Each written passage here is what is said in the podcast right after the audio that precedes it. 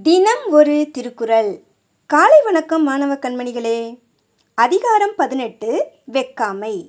குறள் எண் நூற்றி எழுபத்தி மூன்று சிற்றின்பம் வெக்கி அறநல்ல செய்யாரே மற்றின்பம் வேண்டுபவர்.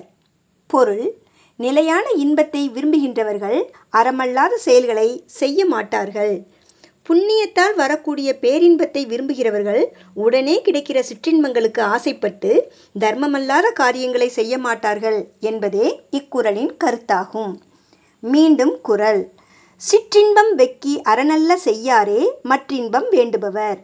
நன்றி மாணவ செல்வங்களே இந்த நாள் இனிய நாளாய் அமைய வாழ்த்துக்கள்.